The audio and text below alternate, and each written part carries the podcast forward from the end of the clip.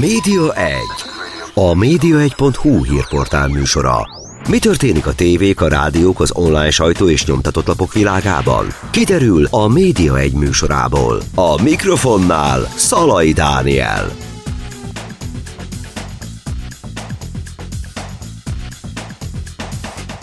Elsőprő győzelmet hozott a Fidesz számára a vasárnapi választás, de vajon mennyire volt, mekkora szerepe volt ebben a médiának, és mire számíthat a médiapiac a következő négy éves ciklusban?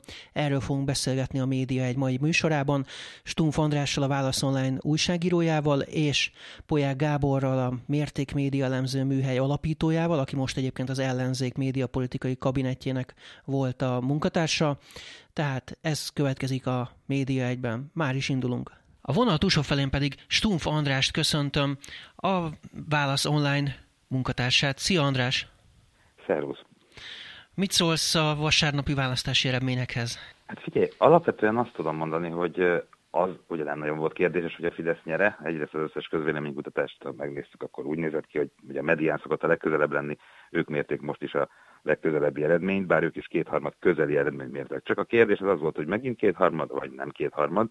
Tehát önmagában a Fidesz szempontjából ez volt a kérdés, eldőlt kétharmad irányába, ez egy kicsit lehet meglepetés, de alapvetően, hogy vannak mozgosítható tartalékaik, az pont a Válasz online a választási földrajzos kollégák írták meg a mi megbízásunkból egy nagy elemzésben, hetekkel ezelőtt, hogy tévedés az, hogy 18-ba kimaxolta a Fidesz a vidéket, és már többet nem tud mozgósítani, mert de tud. És ez úgy látszik, hogy, hát nem úgy látszik, most már látjuk, hogy ez tényleg így volt, és tényleg volt még tartalék.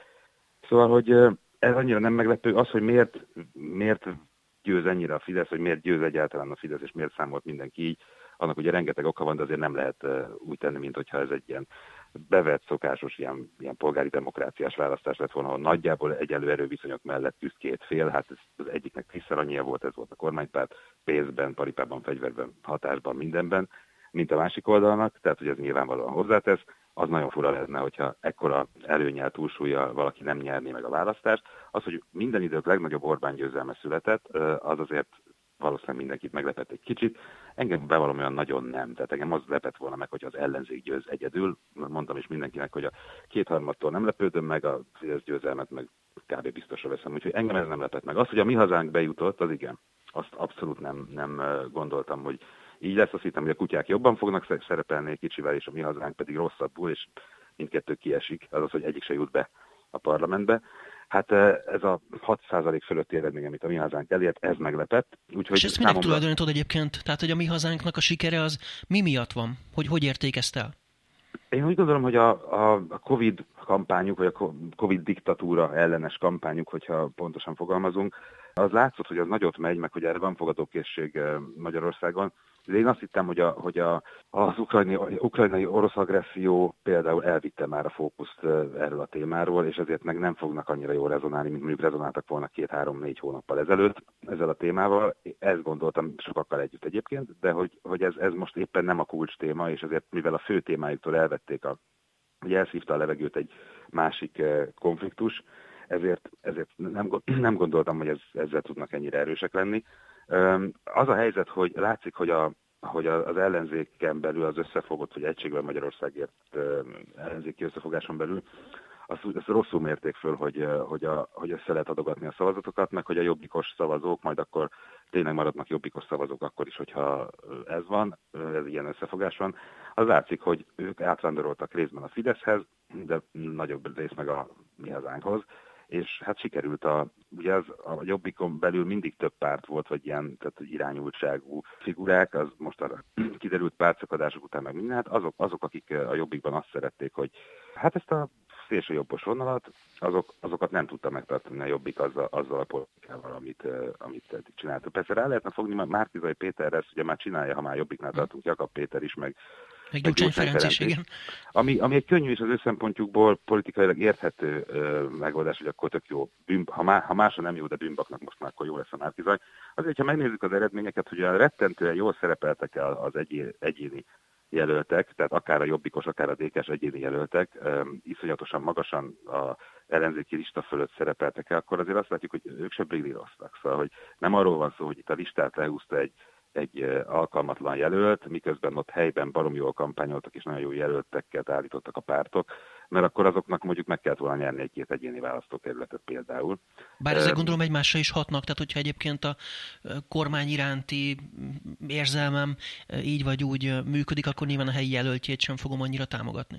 Ezt, ezt egyébként persze ez, ez hat, és így szokták is mérni, hogy mennyivel kell, mennyivel tudja meghúzni mondjuk egy jó jelölt a, a listát azzal, hogy jó jelölt és szeretik, meg a, akár az egyénieknek is a, az eredményét, de azért ezek ilyen néhány százalékos uh, húzások szoktak lenni, nem pedig, uh, tehát hogy ez a fajta, ez a méretű Fidesz győzelem, ez, ez nem kenhető a, a, a Márkizajra rá. Tehát ez szerintem egyszerűen teljes nonsens, hogyha ez, mondom, politikai nem nonsens, nekik nyilván most az az érdekük, hogy ezt mondják, a valóságot nem írja le szerintem az, hogy azért, mert a Márkizaj mondott hülyeségeket, azért történt ez a dolog. Nem. Tehát alapvetően ez azért történt, mert mert 12 év óta a Fidesz hatalmon van, ezt egyébként pont te írtad meg a választás napjára, hogy mi az a 21 plusz egy dolog a, csak a médiában és a nyilvánosságban, amely, aminek nem lett volna szabad megtörténnie, és ez csak a nyilvánosság, ami viszont nagyon fontos. Tehát ez például eleinte, nem talán emlékszel, te biztos emlékszel a médiával foglalkozó, hogy 15-ben, március 15-én, mikor indult a, a, hír, híradózás, vagy a hír TV-re alakították a közszolgálati egyest, akkor mennyire ment a röhögés azon, hogy na hát ez, ez a béna, béna híradó, azt se tudják bemondani, meg Ádár János, meg mindent elbénáznak. Igen, összeomlott aznap teljesen, igen, az adás. Igen. Így van, és, és mindenki, mindenki röhögészet, hogy na ezzel, ezzel lenne itt a csoda fegyver, és hát különben is kinéz már közmédiát, tehát kinéz már egyes, tehát már, már az internet korában vagyunk, kérem szépen már micsoda ilyen oldi dolgokkal próbálkozik a Fidesz, hogy ilyen propagandát nyomni tévén, hát azt már kinézi. Hát nagyon sok, a, sok helyen csak azt nézik.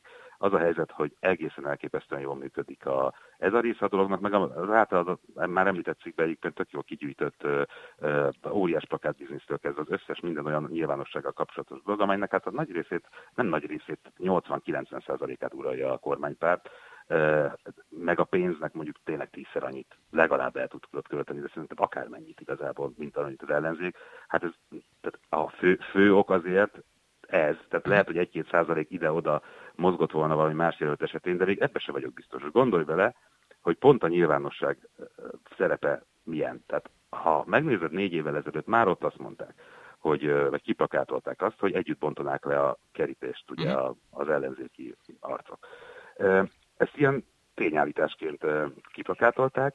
Hiába mondta mindegyik ellenzéki, hogy de nem akarom lebontani a kormányra kerülök, nem bontjuk le a kerítést, marad a kerítés, ez nem számított, mert volt elég média tér ahhoz, meg volt elég csatorna, már megvéve meg üzenet, hogy ez átmenjen ez, az üzenet a Fidesznek. Azóta csak sokkal több lett, azóta meg lett a Kesmának a tökéletes megvalósítása, azóta a tej totál propagandát ad a köztévés, és most már profin, tehát hogy meg, meg voltak a csatornák, meg voltak felületek hogy mondjuk ezt sikerüljön beállítani úgy, hogy a baloldal az a háborúpárti, az, az háborúba akarja küldeni a gyerekeinket, ugye ilyen, ilyen dolgok hangzottak el, meg ez ment a, a propagandában.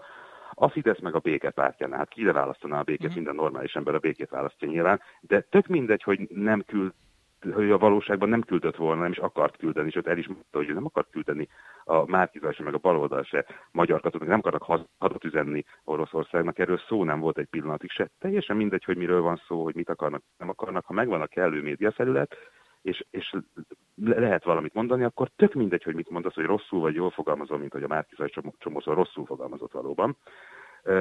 De érted, ha jól fogalmaz, akkor is ki lehet plakátolni azzal, hogy, mi, hogy miniferi, meg hogy, Igen. meg hogy ennyi. De, de akkor mit lehet tenni? Tehát, hogy ha most te lettél volna egyébként az ellenzék, nem tudom, valamilyen kommunikációs szakember. Hála akkor a jó majd... Istennek, ilyes, ilyen feladatot sosem vállaltam. Na jó, de azért, azért, azért a jövőben Oké, okay, de mondjuk tegyük fel, egy ilyen helyzet van. Mit tud tenni? Tud bármit tenni az ellenzék egyébként, hogyha mondjuk ilyen negatív kampányt folytatnak vele szemben, hogy, hogy ő egyébként biztos akkor háború párti, mert akkor innentől fogva defenzívába kerül, folyamatosan védekeznie kell, magyarázkodnia kell, és nem arról beszél, amiről egyébként ő szeretne, hogy mondjuk a saját programját megismertesse.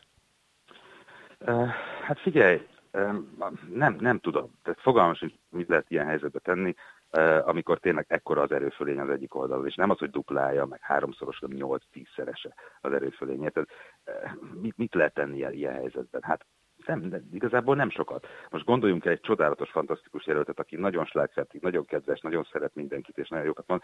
Három izével, uh, photoshoppal, és aznak a teleplakátolásával, 25 ezer óriás plakáton, uh, és ez hónapokon keresztül, fél éven keresztül ismételgetve, uh, meg a közrádióban, meg mindenhol el lehet érni ezt a hatást, hogy, hogy, hogy egy utolsó féregnek tűnjön az illető. Szóval nem, nem tudom, hogy, hogy, hogy ilyen Dávid Góliát meccseknek. Hát nyilván meg kellett volna találni a paritját, vagy nem tudom, megkeresni a bokorban, vagy farigcsálni egy paritját, de hát azért az, nem tudom, a történetből, hogy hogy, hogy került a paritja, de nem emlékszem, hogy, hogy kitért volna a Biblia, úgyhogy onnan se lehet lelesni a dolgot. De tényleg nem, nem tudom, hogy ilyen, ilyen helyzetben, amikor tényleg a, az országnak, és a, és a közhivataloknak, és az állami hivataloknak is dolga lett az, hogy, hogy konkrétan párt nyomjanak a, a Fidesznek, tehát ugye nem, nem elég, hogy a saját, sajátnak mondott erőforrások sokkal nagyobbak voltak, hanem az adóhivatal küldött ki levelet, amiben Orbán Viktor kampányolt maga mellett és baloldalozott. Uh-huh. Tehát ugye a NAV, érted? Tehát uh-huh. ennek teljes abszurd. De hogy mikor látszik, hogy igazából nem nagyon tudnak, tehát bevet, bevetnek mindent, amit, amit bevethetnek, meg amit nem lenne, nem lenne szabad azt is, nem, mert legfeljebb jön egy, egy bírság, vagy egy ennyi ennyi, de valószínűleg az se a három hónappal később. Ugye most De volt hogy... például az, hogy e-mailben a Covid oltásra regisztráltaknak is küldtek például mindenféle propagandát, hogy kire kell szavazni. Is, kaptam én is, hogy kire kell szavazni. Persze, miközben arról volt szó, ugye, hogy kizárólag azért kérik el az adatainkat, hogy az oltásról tájékoztassanak, hát azért is regisztráltam én is, hogy szerettem volna hm. tudni, hogy mikor mehetek majd az oltásra. Ehhez képest kaptam a propagandát arra az e-mail, az e-mail címemre, kormányzati tájékoztatási központ hm, címzet, vagy igen. Tehát, hogy nem, nem nagyon vannak skrupulósok. Ilyen helyzetben kevés pénzzel, és nyilván politikai problémákkal, mert minden marha nehéz. Ha elképzelünk egy tökéletes ellenzéket, amikor valami nagyon tényleg Schneidig ember maga mögé állítja tényleg a teljes ellenzéket, aki szívvel lélekkel dolgoznak, és, és nem csak úgy e-mailámban, mint mondjuk ebben a kampányban látszott, hogy nagyon-nagyon azért nem, nem szerették meg egymást a pártok és a miniszterelnök jelölt, vagy egyes pártok biztos, hogy nem. Hogyha, hogyha lenne ilyen, hát sajnos nem tudjuk kipróbálni, hogy akkor, akkor az hány százalékkal jobb, de hogy az akkor is Fidesz győzelmet hoz, ilyen feltételek mellett azt én abban én szinte biztos vagyok. Lehet, hogy ez a, ez a negyedik kétharmad akkor nem jön össze, de hát ez csak ilyen találgatás, ezt nem tudjuk már ellenőrizni. Ugye volt hát jó pár éve az ellenzéknek azért arra, hogy valamiféle stratégiát kitaláljon erre De ne felejtsd el, hogy a Fidesznek is, uh-huh. hogy, hogy válasz, válaszoljon. Tehát ez, ami uh-huh. 14-ben még nagyon működött volna, és meglephette volna a Fidesz, hogyha azonnal összeállnak, és azt mondják, hogy fú, amit a karácsony akkor javasolt, ugye már 11-ben felvetette, vagy 12-ben, hogy hát itt csak az összefogással lehet, mert a választási rendszer egyszerűen olyan, hogy másképp biztos, hogy nem működik a dolog. Akkor még talán valami meglepetés ereje lett volna, de hát akkor nem, nem lehetett összehozni, nyilván annyira távol voltak ezek a pártok egymástól. 18-ban tök működött volna valószínűleg, vagy hát most nem tudjuk, mert ebből az látszik, hogy például a jobbikosok nem szavaztak volna, hát hogy nem, nem igaz az, hogy mégis, hogy megteremtődött az ellenzéki szavazó, akinek, akinek mindennél fontosabb az, hogy, hogy ne Orbán Viktor kormányozzon, mert úgy látszik, hogy nem elvándoroltak a mi hazánkhoz például egy csomóan volt jobbikosok közül, a másik részük meg a Fideszhez, tehát hogy ez nem jött be ez a, ez a számítás, de 18-ban még talán bejöhetett volna, viszont azóta hát látszott legkésőbb 19-ben az önkormányzati választáson, hogy az ellenzéknek ez a stratégiája. Innentől kezdve hát ugyanúgy volt jó pár éve a Fidesznek felépíteni, egyrészt bebiztosítani mindent, hogyha esetleg mégis nyerő stratégia lenne valami csoda folytán, mert azért a politikában van olyan, akkor van, van egy csomószor, hogy nem lehet kiszámítani, mi fog történni, és készültek rá. Akkor kivitték ugye a közvagyon mindenféle magán alapítványokba, ahova beültették a kuratóriumokba a saját embereiket, és akkor kész az egyetemektől kezdve minden. Ha véletlenül az ellenzék nyer, akkor sem nagyon lehetett volna mit, mit csinálni, mert az, az államot gyakorlatilag kiszervezték magánzsebekbe. Tehát bebiztosítottak egyrészt magukat, másrészt meg készültek arra, hogy azért megnyerjék a választást. Látták, hogy mi ez a formáció, hogyan, milyen problémák vannak benne. Abszolút volt idejük nekik is felkészülni, nem csak az ellenzék. És valamiféle kommunikációs stratégiát ki lehetett volna esetleg találni arra ellenzéki oldalról, ami, tehát erre a térre, erre a, erre a helyzetre bármit, tehát neked lenne ötleted, hogy egyébként hát ilyen, ilyen túlsúlyban mit lehet tenni? Az ilyen utólag okoskodóknak, a, és sose szeretem, mikor utólag valaki jobban hogy mit kellett volna csinálni, mert akkor miért nem csinálta. Tehát tényleg, hogyha most itt elkezdeném megmondani, mit kellett volna csinálni az ellenzéknek, akkor, akkor nyugodtan mondhatná bárki, hogy haver, ha ilyen okos, hogy akkor miért nem ébredtél két-három évvel korábban, azt próbáltad volna meg. Tehát uh-huh. én úgy gondolom, hogy azt a fajta uh, munkát, egyébként minden hibájával és óriási hibákkal és elképesztő hülyeségbeszélésekkel a Márkizaj részéről, meg, meg mindenféle tényleg egymásnak keresztbetevésekkel a pártok részéről, ez benne van. De ezzel együtt azt a munkát, amit ez az ellenzék elvégzett, azt azért szerintem egyszer, is, egyszer legalább egy mondatban ki kell mondani, hogy az, az, az becsülendő. Tehát gondoljunk például abba bele, hogy lemondtak egy csomó pénzről. Tehát azzal, hogy ők összefogva indultak, elestek rengeteg-rengeteg közforinttól, így, így nem jár nekik messze annyi, mint, mint hogyha külön-külön indultak volna, és 5,2%-okkal bejutnak a parlamentbe. Sokkal, sokkal több forráshoz jut akkor az összeellenzék, így meg sokkal kevesebbhez, és ezt tudták, és, és hajlandók voltak áldozatot hozni.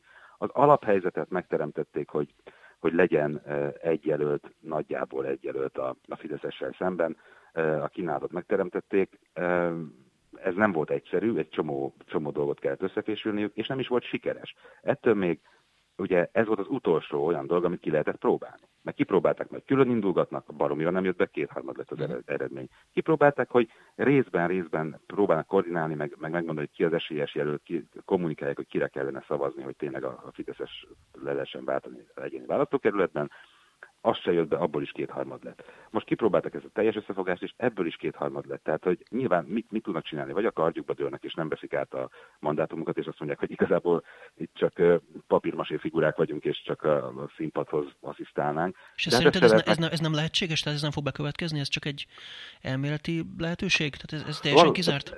Valószínűleg nem fog bekövetkezni több okból sem. Az egyrészt a saját személyes sem felejthetjük el, és nem is feltétlenül nem is feltétlenül fitymálólag mondom, mert érted, hogyha valakinek van egy munkahelye, és akkor abban a fizetést, az, az nem bűn, hanem az az kell, hogy legyen neki, és tehát, hogy ez em, van egy emberi szempont, de ez nem ez a legfontosabb. Mire lenne jó? Tehát, hogy értem én, és nekem is az első gondolatom az volt, hogy minek például átvenni mandátumokat, hogyha ha igaz az, hogy a rendszerből magából következik legalább a, az, hogy a Fidesz győz, és nem tud nem győzni, meg olyan az aránytalanság, és nem az ő hibájukból, akkor, akkor ez mindig így lesz, akkor minek átvenni a mandátumot. Nekem is ez volt az első gondolatom. Közben viszont hát mondjuk azért, mert mégiscsak voltak milliónyian, akik rájuk szavaztak, és a listájukra is szavaztak, uh-huh. és a listás képviselőre is, meg vannak azért, ha még 20 se, de azért vannak, akik egyénibe győztek, és azok egyszer megbíztak a szavazópolgárok őket azzal, hogy menjenek a parlamentbe és képviseljék őket. Ez ez, ez, ez innentől kezdve kötelesség is. Tehát, hogy miközben persze a rendszer szempontjából ezzel legitimálják a, a, azt, ami valóban csak úgy tűnik, mint egy, egy ilyen nagyjából korrekt feltételek mellett működő polgári demokrácia. De hát ez a róka fogta csuka. Tehát, hogy nem, nem, ebben a helyzetben nem nagyon van jó lépésük. Nyilván most mindenki a saját pecsenyét próbálja sütögetni, mindenki meg majd ráfogja a Márki Zajra, hogy a, minden az ő hibája, ő miatt ment el a dolog. Ebbe, ugye sose fogjuk tudni lemérni, hogy ebből mennyi igaz, mennyi nem, csak megérzések le lehet hagyatkozni, de rákennik, és mindenki most majd próbálja átvenni az ellenzék vezető szerepét, de hát most innentől kezdve ellenzékről beszélni, hát gondolj bele a mi hazánkkal együtt, mert ezeket nyugodtan oda számolhatjuk a Brüsszel ellenes harchoz, meg a, nem tudom, a Putyin pártiságban, meg mindenben nagy, ö, ö, nagy barátai a Fidesznek amúgy is. A szavazótáborukra egy, egy része az összeér, vagy az utolsó pillanatban döntötte, hogy most akkor Fidesz vagy mi hazánk, szóval, hogy volt, aki megosztva, megosztva adta le egyiket mi hazánk, a másikat Fideszre, szóval, hogy ők, ők, ők, ők, rájuk számíthatnak, hogy így nézed meg azt a parlamentet, akkor, akkor ez elég atya úristen felkiáltásod van. Tehát, hogy ez, tehát persze mindig van növekedni még, de a, a, az ötötöd lesz a, a, a vége így. Tehát, hogy nem, nem tud más lenni, hogyha mert és miért is változna bármi? Tehát, hogy ja, ja nehéz, tehát, hogy most, most mit fog csinálni az ellenzék, meg egyáltalán bármi értelme lesz az, az nagy kérdés, mert majd kitalálják, nem vagyok a, az emberük, meg a újságírójuk, meg se, meg a izéjük se, a tanácsadójuk se, úgyhogy, úgyhogy nem, nem az én dolgom, figyelem a, figyelem a dolgot, és tök kíváncsi vagyok, hogy, hogy mire fognak jutni. Ma 2022. április 4-e van, tehát már egy nap elment a következő négy éves ciklusból, kis túlzással, de hogy ez azt jelenti, hogy már is jön a következő választás majd. Ebben a helyzetben most milyen stratégia lenne akkor a nyerő? Tehát, hogyha már itt mindenféle verzió megbukott, meg egyébként hát, ilyen média túlsúly van, akkor már most ugye a stratégiát ki kéne találják, mit lehet tenni? Hát nagyon-nagyon nagy kérdés, és hogy mondom, hogyha erre így tudnék válaszolni, akkor azt nagyon jó pénzért adnám el nekik. Tehát, hogy az, az, az nagyon sokat érne ez az információ, hogyha valakinek a bölcsekköve a zsebébe lenne. Nyilván nincsen, az ellenzéki pártoknak sincs. Mind, most már tényleg mindent kipróbáltak. Tehát azért is, azért is volt nekem is az első reakcióm, de aztán rájöttem, hogy nem jó ötlet, csak egy ilyen, ilyen első gondolat, hogy, hogy akkor tehát minek, minek átvenni a mandátumokat. De csak röviden még egyszer visszatérve arra, hogy a mandátum fel. Tehát ez gyakorlatilag mi lenne más, mint az ilyen külföldnek való riszálás, hogy így tűnne az egész, mert a Magyarország helyzetén nem változtat. Az sem egyébként, ha fölveszik meg, ha nem veszik fel a mandátumokat. Parlamentben ennek az ellenzéknek ez, ezzel a súlyával sem, nem fognak tudni semmit se csinálni, érted? Tehát, hogy teljesen mindegy, hogy ben vannak vagy nincsenek benne, de akkor már akár bent is lehetnek, mert egyszer megbízták a választók őket ezzel. Tehát, hogy nagyon, nagyon furcsa helyzet. Mondom, tehát ilyen, ilyen helyzet nem volt még a magyar politika történetben, amikor kipróbálták az összes lehetséges. Most már nem lehet azt mondani, hogy a választási rendszer önmagában okozta ezt a történetet, mert nem, nem az okozta. Nyilván a háború és annak a, annak a kezelése, és hát az, hogy sikerült elhitetni azt, hogy a baloldal háborút akar, a Fidesz pedig a békének a ezért. Tehát, hogy szerintem ez volt a kulcskérdés most, amitől ez, ez az eredmény biztosan megszületett, de ahhoz, hogy ezt, ezt sikerüljön átnyomni az, az agyakba, ahhoz viszont kellett tényleg az a hát, az elképesztő erő, amiről már beszéltünk. Szóval, hogy így ennyi. És ezt, ezt, ezt leküzdeni, hát hogy, hogy lehetne. Nyilván úgy tud meggyengülni ez az egész történet, amit viszont senki nem akar, hogyha az ország nagyon-nagyon meggyengül, és mhm. teljesen elszigetelődik, és ki a fene akarná azt, hogy az ország meggyengüljön, meg elszigetelődjön, én biztosan nem. Nyilván nem úgy tűnt az első pillanatban, hogy Orbán Viktor akkor most hátraarcot visz véghez, és akkor Brüsszel irányába elindul, és kitárgyal valami normális feltételeket, hogy mégiscsak megkapjuk például az elmaradt pénzeket, vagy hasonló.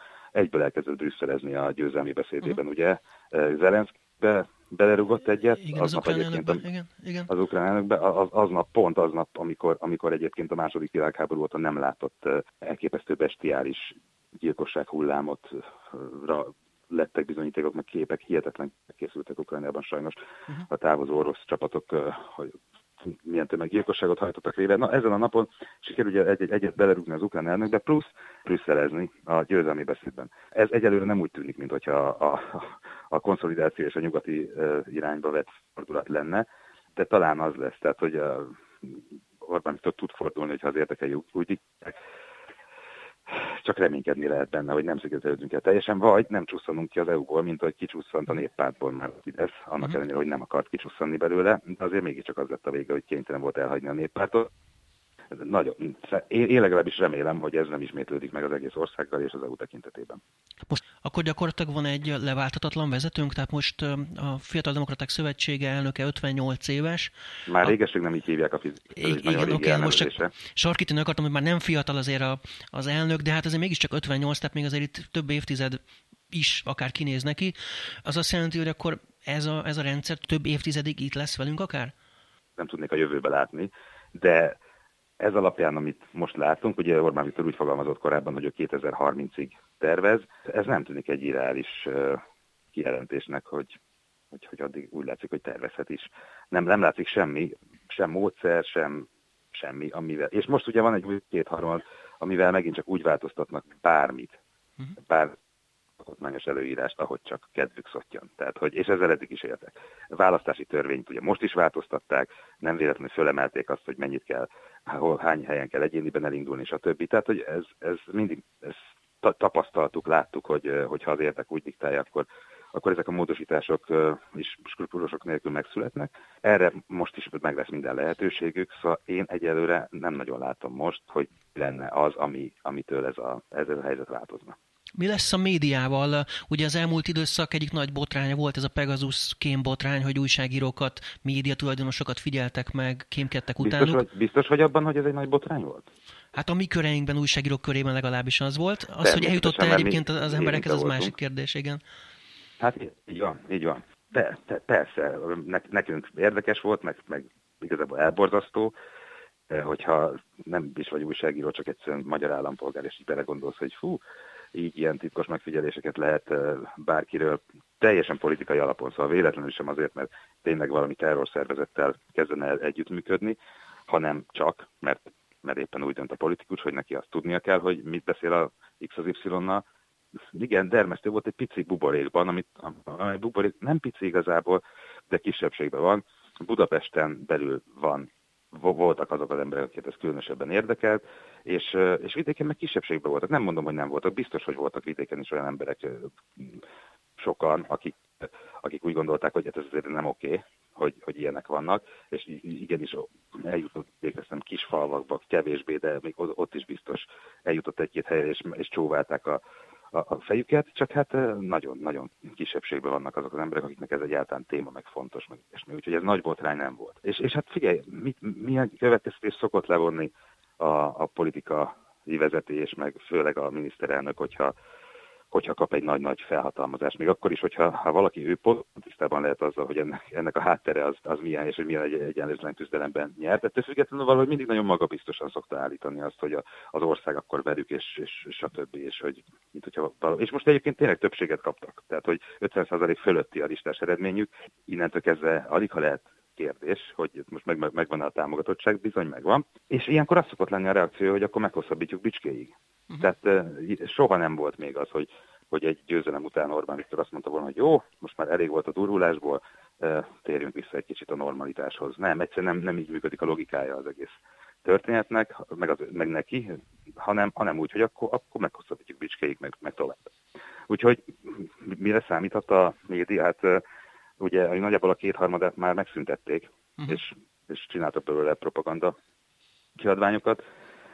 A maradékkal, hogy, hogy elkezdenek el foglalkozni, vagy nem. Egyébként szoktak annak ellenére, hogy láthatólag mindenféle állításukkal ellentétben ezek nem, nem politikai fegyverként működő médiumok azok, amelyek médiumként működnek, tehát hanem, hanem, hanem újságok, meg, meg tévéadók, meg rádióadók. Nagyon kevés van már belőlük, de hogy, de hogy ezek nem, nem csatasorba állított ilyen politikai valamik, úgyhogy valójában nyugodtan megtehetné a Fidesz, hogy nem csinál semmit, tehát a médiaügyet elintézetnek tekinti, és pont, mert, mert úgyis megszerzett már mindent, ami ahhoz kell, hogy minden körülmények között minden üzenetét e, a saját választóinak, a törzsbázisának bármikor, és egyébként a, a bizonytalanoknak is. De nem szoktak megelégedni ezzel. Tehát, hogyha belegondolsz, 2010-ben, amikor ez ugye kétharmaddal, azelőtt egy viszonylag kiegyensúlyozott és sokszínű médiatér volt Magyarországon. És akkor is mindig liberálisozták az indexet, meg minden bajuk volt vele, hogy az index így, index úgy, de hát mégiscsak kétharmadan nyertek. Tehát, hogy valójában nem a médiának, az, ellenzéki médiának köszönhették, ez egy ilyen régi fideszes toposz, hogy, hogy az, az, az gyűrte őket be 94-ben, és hogy a média, ami akkor egyébként igaz is volt, de ez a 2010-re már nem volt igaz, hogy, hogy ez, ez hogy a, a csúnya ellenzéki média ellenük dolgozott volna. Uh, újságként működtek, és úgy tudott abban a média környezetben a Fidesz kétharmadot nyerni. De nem szokták a véletlenre bízni, szóval annak ellenére, hogy szükségük nincsen rá hogy bármit csináljanak, szerintem média ügyben hatalmi szempontból most már megvan igazából minden, ami kell. De nem, nem így szokott ez átmenni az agyakba, hanem úgy, hogy akkor, na hát akkor van még valami, ami, ami, ami nem, nem a miénk, akkor, akkor ezt még. És a gazdaságban se sok minden maradt, Ugye maradt egy Csányi Sándor gyakorlatilag, aki nem, nem a nem a Mészáros Lőrinc típusú gazdagodást produkálta, hanem, hanem régebb óta és saját jogán van jelen és létező valaki. Ezzel őt is hagyhatnák békén, hiszen kétharmad megvan, minden hatalom megvan. Bár most őt is egy kicsit szorongatja azért, hogy a, létrejött ez a bankholding, ez a superholding Mészáros Lőrinc bankjainak az össze gyúrásából MKB, Takarékbank, Budapest Bank. Hát nem véletlen, ezért mondom, hogy, hogy láthatólag nem szoktak ott megállni, hogy egyébként már, már majdnem minden, ami ilyenk, akkor nem azért minden ne legyen, hanem, hanem láthatóan most én kíváncsi leszek, hogy ez a ciklus arról szól-e, hogy tényleg akkor a, a, a csányira ránek, meg a maradék kis, izé, kis médiára, ami még úgy, úgy magától, vagy az olvasóitól, meg, a, meg az előfizetőitől, meg a stb. működik. Igen, vagy nem lesz-e kedvük, idejük rá, hogy, hogy ez fogalmam sincsen, hm. de hát nyilván kétharmados hatalommal pontosan tudjuk, hogy bármit bármikor meg lehet tenni. Attól nem tartasz, amit egyébként Oroszországban gyakran láttunk, hogy mondjuk elkezdenek lekapcsolni oldalakat hatósági eszközökkel, tehát hogy egyéb ilyen akár már még durvább dolgok is következhetnek, vagy nem tudom, újságírókat visznek el, lerohannak szerkesztőségeket, ilyesmi? Figyelj, szerintem azzal, hogyha hisztérikus hangulatba kerülünk, azzal se magunknak, se az olvasóknak, se a hallgatóknak nem használunk. Tehát úgy gondolom, hogy sok minden történt az elmúlt 12 évben. Nem számítottam, mire úgy gondoltam, hogy mondjuk 2010 elképzelhetetlen tartottam, hogy egy magát akkor még polgárinak nevező attól ilyenfajta döntések, vagy csapatból ilyenfajta döntések kijönnek, meg, meg Orbán Viktor fejéből, és aztán mégiscsak ez lesz a valóság, mondjuk akár a média valóság, amelyről már most sokat beszéltünk, és tényleg nem, nem látok, hogy be a tendencia az tényleg a mindig durvább felé megy, de mégiscsak van egy olyan érzésem, és szerintem, nem tudom, legyen igazam, hogy van a, van a geopolitikának, meg a területnek, meg ahol, ahol Magyarország van, annak valahogy valami rezgése, kisugárzása, stb. Tehát, hogy mi azért tőlünk keletebbre ezeket megcsinálják, itt akkor csinálták meg ezeket, hogyha keleti megszállók voltak, vagy mondjuk a 20. században húzamosabb ideig, meg szovjet tankok, és akkor, akkor működött, de akkor úgy működött egyébként a Szovjetunióban. Tehát, hogy talán, hogy Magyarország kultúrájának van, talán ideig nem lehet, nem lehet ugyanazokat a dolgokat ugyanúgy megcsinálni. Nagyon remélem, hogy nem tévedek, mert ne, ne akarja kipróbálni senki, hogy, hogy milyen. Azt már láttuk, hogy, hogy igazából csak egy-két lépésre vagyunk ettől. Tehát, hogy amikor így, így listázások voltak, emlékszel a figyelős ügyre, amikor a Spitmáriáé volt a figyelő, és, és akkor listázták azokat, akik a, hát gyakorlatilag a hazáró nemzet ellenséges sorosista, nem tudom micsoda, ilyen tudósokat, meg mindenféleket, tehát, hogy, meg újságírókat, amikor leallgatnak Pegazussal, az, azért ez már tényleg csak egy-két lépése van a konkrétan attól, hogy kiszálljanak és megmondják, hogy hát a nemzet ellensége vagy mert nem tudom, valamilyen ügyet feltártál, és ez a nemzetnek nem áll érdekében. Hogyha a nemzet egyenlő Orbán Viktor, ha valaki így gondolkodik, akkor gondolhatja úgy, hogy nem áll, tehát hogy a nem, nemzet ellenes valaki. Én nem gondolom azt, hogy a nemzet egyenlő Orbán Viktor, és ezt nem is szokták így gondolni sehol abban a körben, amelyben azért Magyarország reményemi szerint még tartozik, mindenféle ellentétes látszattal együtt. Stumf Andrásnak, a Válasz Online munkatársának. Köszönöm szépen, hogy itt voltál velünk, és mindezt megosztottad a média egy hallgatóival. Nagyon szívesen.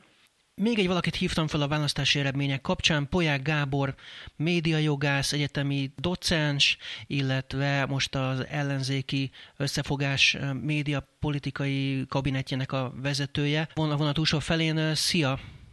Szia! Mit szólsz te napi eredményekhez? Hát azt gondolom, hogy nagyjából pont annyira vagyok megdöbbenve, mint, mint bárki más, tulajdonképpen akármere nézek. Nem az az eredmény született, ami bármilyen módon szerepelt volna a térképemen, úgyhogy hát ebből nehéz lesz felállni. Nem számítottál erre? Tehát ilyen, ilyen súlyos vereségre? Nem. Körülbelül mire számítottál? Mi volt a reális forgatókönyv a fejedben? Hát a legrosszabb forgatókönyv az az volt, hogy a Fidesz megtartja a többséget, de semmiképpen nem kétharmaddal, tehát egy, egy egyszerű Fidesz többség. Én nem tartottam lehetetlennek, hogy az ellenzék nyerjen, az utolsó pillanatig sem. Nyilvánvalóan naív voltam, és nyilvánvalóan nagyon komolyan be vagyok záródva a buborékomba, de hát ne, azt érzékelem, hogy, hogy azért ez a mértékű nyerés, ez, ez még a Fidesz oldalt is meglepi, a Fidesz szavazókat is meglepi. Nem tudom, hogy ez honnan jött, biztosan nagyon sok okosságot fogunk hallani a következő időszakban, de nem, ez az én térképen mondom, semmiképpen nem szerepelt. Mik a feltételezéseid? Tehát mi történhetett, hogy ekkora nagy, a korábbinál is nagyobb sikert értek el? Nem tudok másra gondolni, mint hogy ezzel a háborús helyzettel a, a biztonsági érzetet olyan fokon sikerült megpiszkálni a Fidesznek az utolsó hetekben, és annyira erősen hatott nem is önmagában talán az, hogy a, a, az ellenzék háborúba sodorná az országot, hanem, hanem az a stabilitás iránti igény, hogy nem tudjuk, hogy az ellenzék mit csinálna, lehet, hogy sodorna, lehet, hogy nem sodorna, de a Fidesz az, az, az, az keményen ki, kiáll amellett, hogy már pedig nem állunk se fegyverszállítás, se semmi, ne, ne valósulhasson meg. Szóval én azt gondolom, hogy a biztonságérzet ez, ez alá lett becsülve, meg hát fogalmam sincs, nyilván én erre nem, nem láttam rá a legkisebb mértékben sem, hogy milyen mozgósítási eszközöket vetettek be az utolsó pillanatban. és hát persze, hát benne volt nem csak a, a kampánynak az a, az elképesztő túlsúlya, a nyolcszor annyi plakát, a végtelenszer annyi uh, online hirdetés, uh, hanem, hanem az elmúlt 12 évben építgetett uh, bonyolult rendszer, aminek csak egy része az a teljes mértékben, vagy nagyon nagy mértékben a Fidesz uralma alá hajtott médiarendszer, ami fenntartások nélkül bármelyik üzenetét a kormányzatnak közvetítette, és hát közvetíteni is fogja, de benne volt az a, az a, az a feudális társadalmi rend, amit, amit kialakult, kialakult legalsóbb szinteken, a közmunkán, a, a helyi viszonyokon keresztül, de hát azért ennél ez is, ez is bonyolultabb meggyőződésem, hogy, hogy van egy olyan rétege a magyar társadalomnak, egy, egy ilyen fiatalabb 30 pluszos rétege, akik a Fidesz alatt kezdtek el dolgozni, és olyan cégeknél dolgoznak, amikről azért észre tudják, hogy ezek semmilyen más országban, semmilyen más viszonyok között nem lennének versenyképesek, itthon pedig monopól helyzetben vannak. Tehát ők addig tudnak jól élni, amíg a, ezek a Fidesz közeli cégek stabilan tartják magukat. Tehát ez egy nagyon összetett rendszer. Azt mondani, hogy pusztán a propaganda, azt, azt én mindig is nagyon leegyszerűsítenek találtam, de nyilvánvalóan az az elképesztő kommunikációs túlsúly, az, az azért az szintén nem volt hatástalan. Ugye az előbb én beszéltem egyébként Stumpf Andrással is, és azt kérdeztem tőle, és akkor most tőle is azt kérdezem, hogy már ugye egy nap elment a következő négy évből gyakorlatilag. Hogyan lehet szerinted most a folytatásban, tehát hogy a média túlsúly az nyilvánvalóan meg lesz, sőt akár még ez fokozódhat is, tehát hogy elképzelhető, hogy még esetleg valamit megszereznek, vagy valamit bezárnak, nem tudom. Tehát, hogy a következő négy éves ciklusra milyen stratégiával lehet neki menni ennek, illetve talán úgy is kérdezném, hogy egyébként az elmúlt négy évben ki tudott-e találni valamit arra az ellenzék, hogy egyébként ezt a fajta média túlsúlyt valahogyan tudja kezelni, hogyha ez a propaganda megfigyelhető volt, akkor van-e valami gyógyír erre, akár egyébként valamilyen külföldi világtörténelembeli példát találtatok-e, vagy, vagy tehát van-e valami ötlet ezzel kapcsolatban? Nincs, nincs világtörténelem és, és nemzetközi példa szerintem egyszerűen a magyar helyzetre. Hát egyszerűen ez, ez, ez a helyzet, ez, ez most már valóban az elmagyarázhatatlan kategóriába tartozik bármilyen nyugati kollégának, és, és tulajdonképpen keleti kollégának is. Tehát, hogy ahhoz, ahhoz túl puha ez az egész, hogy, hogy egy ilyen klasszikus keleti diktatúrára bármilyen módon hasonlíthassuk, ahhoz meg, ahhoz meg túlságosan nagy erőket és nagy hatalmat összpontosít egyetlen ember kezébe, hogy, hogy ezt Nyugat-Európa fel tudja fogni negyedszer, kétharmaddal, hát ez, ez, ez, ez magyarázhatatlan.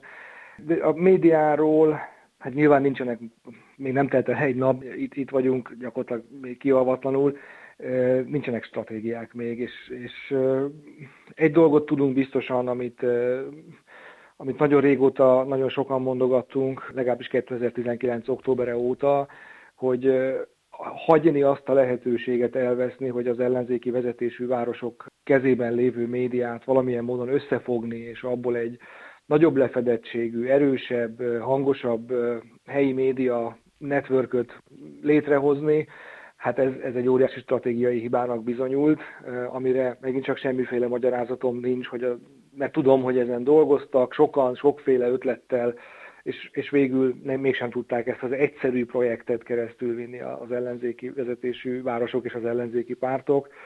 És a másik dolog, amit nagyon fontos és nagyon érdekes volt látni a, a kampányban, amikor a, Hát, hogy nincs olyan, hogy ellenzéki média, ezt sem győzöm hangsúlyozni. Tehát az, hogy a Telex meg a 444 nem tapsol a Fidesznek, az nyilvánvalóan nem azt jelenti, hogy viszont tapsol Márki Zai Péternek, vagy, vagy Jakab Péternek, vagy Gyurcsány Ferencnek. Nem, ez egy független, autonóm média, ahol, ahol független gondolkodó újságírók dolgoznak, akik arra tették fel az életüket, hogy, hogy újságot írnak, nem pedig arra, hogy politikai erőket kiszolgáljanak. Tehát nincs, nincs ilyen, hogy, hogy ellenzéki média, és nagyon, nagyon dühös ellenzéki szavazókat láttam, amikor, amikor a független média nem dicsérte az ellenzéki kampányt, vagy az ellenzék valamelyik megszólását de ez nem így megy. Tehát igen, és akkor itt vagyunk egyébként egy, egy megoldhatatlannak látszó dilemmában, hogy itt van a, a, az országnak ez a része, amelyik valamilyen módon a, a normalitáshoz ragaszkodik, ahhoz a demokratikus gondolkodásmódhoz, amit mondjuk 89 és 2010 között az a néhány, az a, az a generáció mondjuk megtanult, és az a néhány szerkesztőség próbál továbbvinni, és ebből az jön ki, hogy, hogy hogy ugyanolyan kritikus, és nem is tud más lenni, és hála Istennek nem is tud más lenni a, a, az ellenzék balfék megszólásaival szemben, mint, mint a Fidesz, nem tudom, hatalmi visszaéléseivel szemben. És ott van az országnak a másik fele, és a médiának a másik fele, amelyik hát teljesen elengedte az újságírói szakmát, az etikai normákat, mindent elengedett, abszolút nem kíván egy, egy, egy demokratikus koordinátorrendszerben gondolkodni, egyetlen célja van a Fidesz hatalomban tartása, és ezért gátlástalanul bármire képes, és hát ezt nem végzi hatástalanul. Az én, én mércém szerint ez, ez, ez, ez minősíthetetlen, értékelhetetlen, felháborító, a, a politika mércéje szerint viszont hát egyik tényezője a, a sikernek, és amit tőlük várnak, amit ezektől a szerkesztőségektől a Fidesz elvár, azt ezek a szerkesztőségek hozzák. Mi lehet az oka annak, hogy ugyanakkor azért az európai parlamenti választásokon ott az ellenzék jó eredményeket tudott elérni, talán a mostanihoz képest biztosan, de, de talán még ugyan magában véve nézve is. Tehát akkor mi volt más a, a kommunikációban, a stratégiában, ott hogy tudott áttörni ezen a fajta média túlsúlyon? Nem volt olyan régen azért. Nyilván én nem, nem tudom ezeket megmagyarázni, de nem is.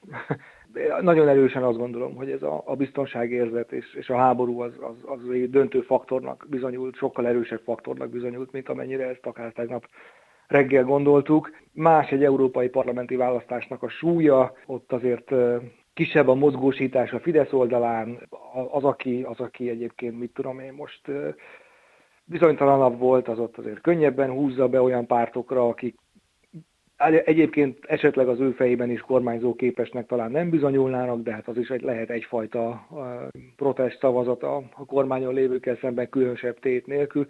Meg hát itt volt ugye az önkormányzati választás 2019-ben, tehát azokon a helyeken sem tudott nyerni az ellenzék, ahol, ahol ellenzéki vezetésű városok vannak. Tehát a megyei jogú városokat is gyakorlatilag elvesztette az ellenzék. Nagyon sokan nagyon sok okosságot fognak mondani, de nem lesz erre egy konkrét magyarázat, hogy, hogy mi tudott megfordulni. Tehát tényleg lássuk be, az ellenzék azt tette, hosszú idő után meg kellett ezt szülni, kellett hozzá 12 év, de azt tette, amit a matematika megkövetelt tőle. Összefogtak, fogcsikorgatva, de, de nem az volt, hogy, hogy minden nap kiszólások és belső konfliktusoktól volt hangos az ellenzéki közvélemény, ez nem igaz, ez, ez, ez nem, lenne, ez nem lenne igaz, hogyha ezt állítanánk, és hát az a, az a nagy kérdés, hogyha ez a taktika sem volt elég, hogyha ha a matematikai lehetőség sem bizonyult elegendőnek, akkor, akkor vajon, vajon merre tovább? És mondom, hát a háború az biztos, hogy minden, minden szempontból kiforgatta a sarkából a, a,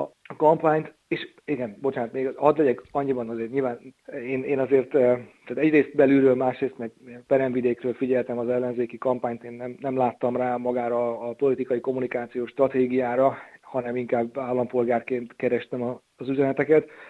És azt is teljesen jogosan mondják el sokan, hogy, hogy nagyon széttartó volt az ellenzéki kampány, és nem, nem sikerült három jó mondatot vagy öt jó hívószót találni, amit, amit mindenki ismételgethetett. Nagyon sokszor tűnt nekem azért ez Van Man Show-nak és, és Márki Zaj Péter vállára nagyon sokat tettek az ellenzéki pártok. Mindenki majd ezen is rágódni fog, hogy mennyire volt hatékony a, a háttérben az együttműködés. Én most azt látom, hogy az ellenzéki pártok, hát a tegnapi megszólalások, Jakab Péter, Gyurcsány Ferenc nyilvánvalóan megpróbálják rátolni az egészet Márki Zaj Péterre. Ez nyilvánvalóan nem igaz. Ez nyilvánvalóan nem igaz. Nem azért, mert ő mindent jól csinált, neki nagyon rossz kiszólásai is voltak, Na de hát azt a terhet kellett cipelnie, amit egyébként cipelnie kellett volna az összes ellenzéki miniszterelnök jelöltnek. Szóval azért ebből egy Gyurcsány Ferenc, ha azt a következtetést vonja le, hogy Márkizai Péter bukta el a választást, akkor azért ott az önkritikának, az önreflexiónak továbbra is olyan fokú hiányát látjuk, amire épeszű magyarázat megint csak nincs. Ugye adja magát a kérdés egyébként, hogyha ekkora nagy a média túlsúly, már pedig ez tényleg tényszerű, hát erről rengeteg cikkünk jelent meg, ugye pont a napokban is írtam egyet arról, hogy 21 plusz egy dolog, ami a e, médiával történt az elmúlt 12 évben, aminek nem kellett volna megtörténnie jó esetben. És ebben rengeteg mindent ugye felsoroltam, akár itt az elmúlt hetekből is, hogy mik történtek, akár a, nem tudom, a TV2 által feladott fizetett hirdetésekkel kapcsolatban, vagy, vagy még egy csomó minden egyéb rádiók ügyében, és még sorolhatnánk. De hogyha egy ekkora nagy média túlsúly van, akkor például hogy engedheti meg magának az ellenzék azt, hogy nekem például nem küldött egyetlen egy prospektus sem mondjuk a postaládámba, szemben azzal, am, amit egyébként a Fidesz tett, hogy ők több, több prospektus küldtek, küldtek valami újságkivágást, egyébként a magyar hangból küldték, nagyon vicces volt, hogy a, a, a kormánykritikus labból vágtak ki egy olyan, olyan cikket, ami, ami egyébként az ellenzéket bírálja. Tehát magyarán azt akartam csak ezzel mondani, hogy miért nem élt jobban vajon ezekkel a lehetőségekkel, az ilyen hagyományos kampánytechnikákkal például a, a, az ellenzék? Én nem tudom megmondani, hogy mennyire ért, mennyire nem ért. Az, hogy engem nem értek el, azért abban benne van az, hogy mondjuk engem nem kell nyilván meggyőzni. Tehát én nem tudom megítélni, hogy, hogy mi, milyen erők mozdultak meg a, a bizonytalan szavazók megszólítására. Én azért azt hallom, és tulajdonképpen látom is azokon, akik ebben részt vettek, hogy, hogy azért nagyon sokan, nagyon sok háztartásban elmentek, megtették, ami, ami tőlük telett. Van egy brutális erőforrás hiány. Ne csak arról van szó, hogy, hogy elképesztő a, a Fidesznek az erőforrás fölénye, nem csak a média fölénye, hanem, hanem egyszerűen az a pénzbeli fölény, ami mondjuk a közösségi média kampányokhoz, meg a plakátokhoz, meg, a, meg az aktivistákhoz kell, han, vagy nyomdaköltségfedezéséhez kell, hanem hogy ezzel párhuzamosan viszont abszolút értékben is nagyon erőforrás hiányos az ellenzék, tehát nem, nem, volt, nem volt pénz ennél több kampány technikának a kipróbálására. És hát azt se felejtsük el, hogy ugye a Orbán Viktor utolsó a TV2-s nagy interjúja, ami hát azért megint majd egy média történeti jelentőségű beszélgetésként elmenthető, de hogy abban például belengedte azt, hogy ha esetleg ez az eredmény másképp alakul, akkor elővették volna, hogy a, a telefonszámok SMS küldésre való felhasználása az, az jogsértő volt. Hát miközben, miközben egyébként a Covid e-mail címekre megérkeztek a kormányzati fideszes politikai üzenetek. Tehát egy, egyébként bármit tett az ellenzék, arra mindjárt volt egy olyan ellennarratívája a Fidesznek, ami, ami megkérdőjelezte annak a hasznosságát, erkölcsösségét, jogszerűségét, tehát miközben az ellenzék tényleg mondjuk az SMS-ekkel próbálta azt, amit te hiányolsz valamilyen módon megvalósítani, már is az a támadás jött, hogy na de ez adatvédelmi szempontból kifogásolható, és én nem tudom, hogy mi történt, hogy történt adatvédelmi szempontból, ez mennyire oké, okay, de, de láthatóan egyszerűen a, a Fidesznek ez a, a agresszív politikai kommunikációs stílusra, ez, ez tökéletes arra, hogy, hogy az ellenzéknek gyakorlatilag bármilyen lépését a visszájára fordítsa. Mi lesz veled? Ez mindenképpen érdekelne engem, hogy maradsz az, az ellenzéki csapatban, vagy, vagy hogy alakul most a sorsod? Visszatérsz a hát- mértékhez, vagy mit tervezel, hogy tervezed, ha már esetleg erről lehet beszélni valamit? Én nem, nem terveztem és sosem politikusnak lenni, és most is én egy szakmai feladatot vállaltam magamra, és azt gondolom, hogy ezt teljesen tettem, és amit ebből szakmailag ki lehetett hozni, azt kihoztam. Nincs szüksége jelen pillanatban az ellenzéknek médiapolitikai kabinetvezetőre vagy szakemberre, tehát egy, megint egy nagyon gyenge kisebbségben lévő parlamenti ellenzéknek nincs, nincs valódi javaslattevő, indítványozó, motiváló ereje a parlament működésében. Én az egyetemről indultam, én 22 éve egyetemen dolgozom, ezt minden bizonyal a jövőben is szeretném folytatni.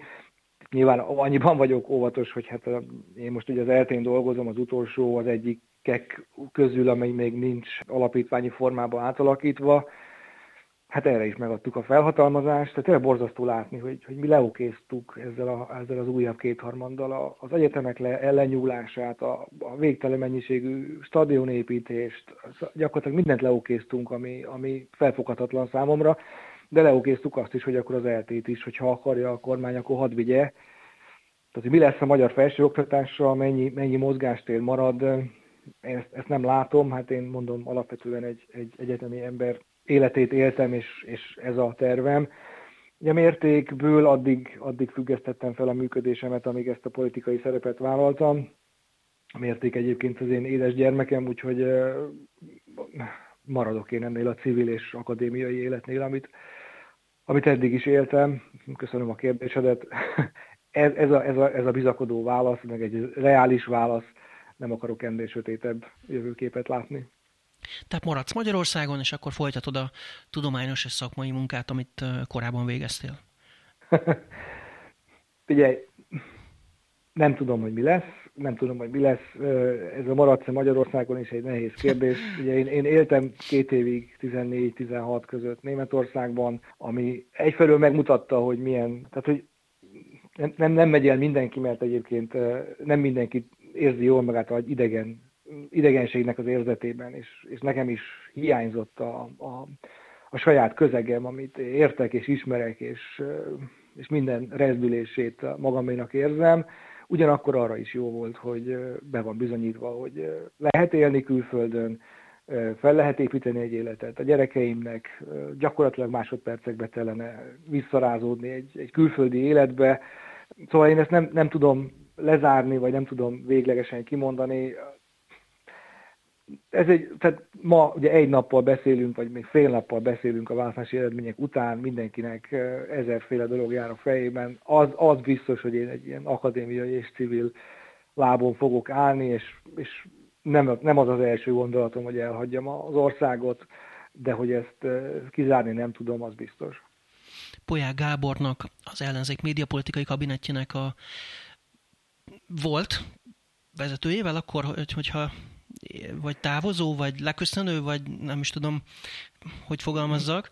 Figyelj, annyi, hogy most, most jelen pillanatban nincs, nincs ilyen, hogy megszűnt, akkor program. a megszűnt, akkor a megszűnt kabinetjének a volt munkatársának köszönöm szépen, és akkor a Mérték Média elemző újra visszatérő tagjának, alapítójának köszönöm szépen még egyszer, hogy itt voltál velünk, Gábor, és aztán majd úgyis még folytatjuk ezt a témát a későbbiekben. Köszönöm. Ez volt már a Média egy, megköszönöm az önök megtisztelő figyelmét, egy hét múlva jelentkezünk ismét, addig is visszahallgatható az adása a média1.hu-ról, a Spotify-ról, iTunes-ról, webcast.hu-ról, illetve több mint tíz rádió is megismétli ezt az adást. Köszönöm tehát a figyelmüket, viszont hallásra!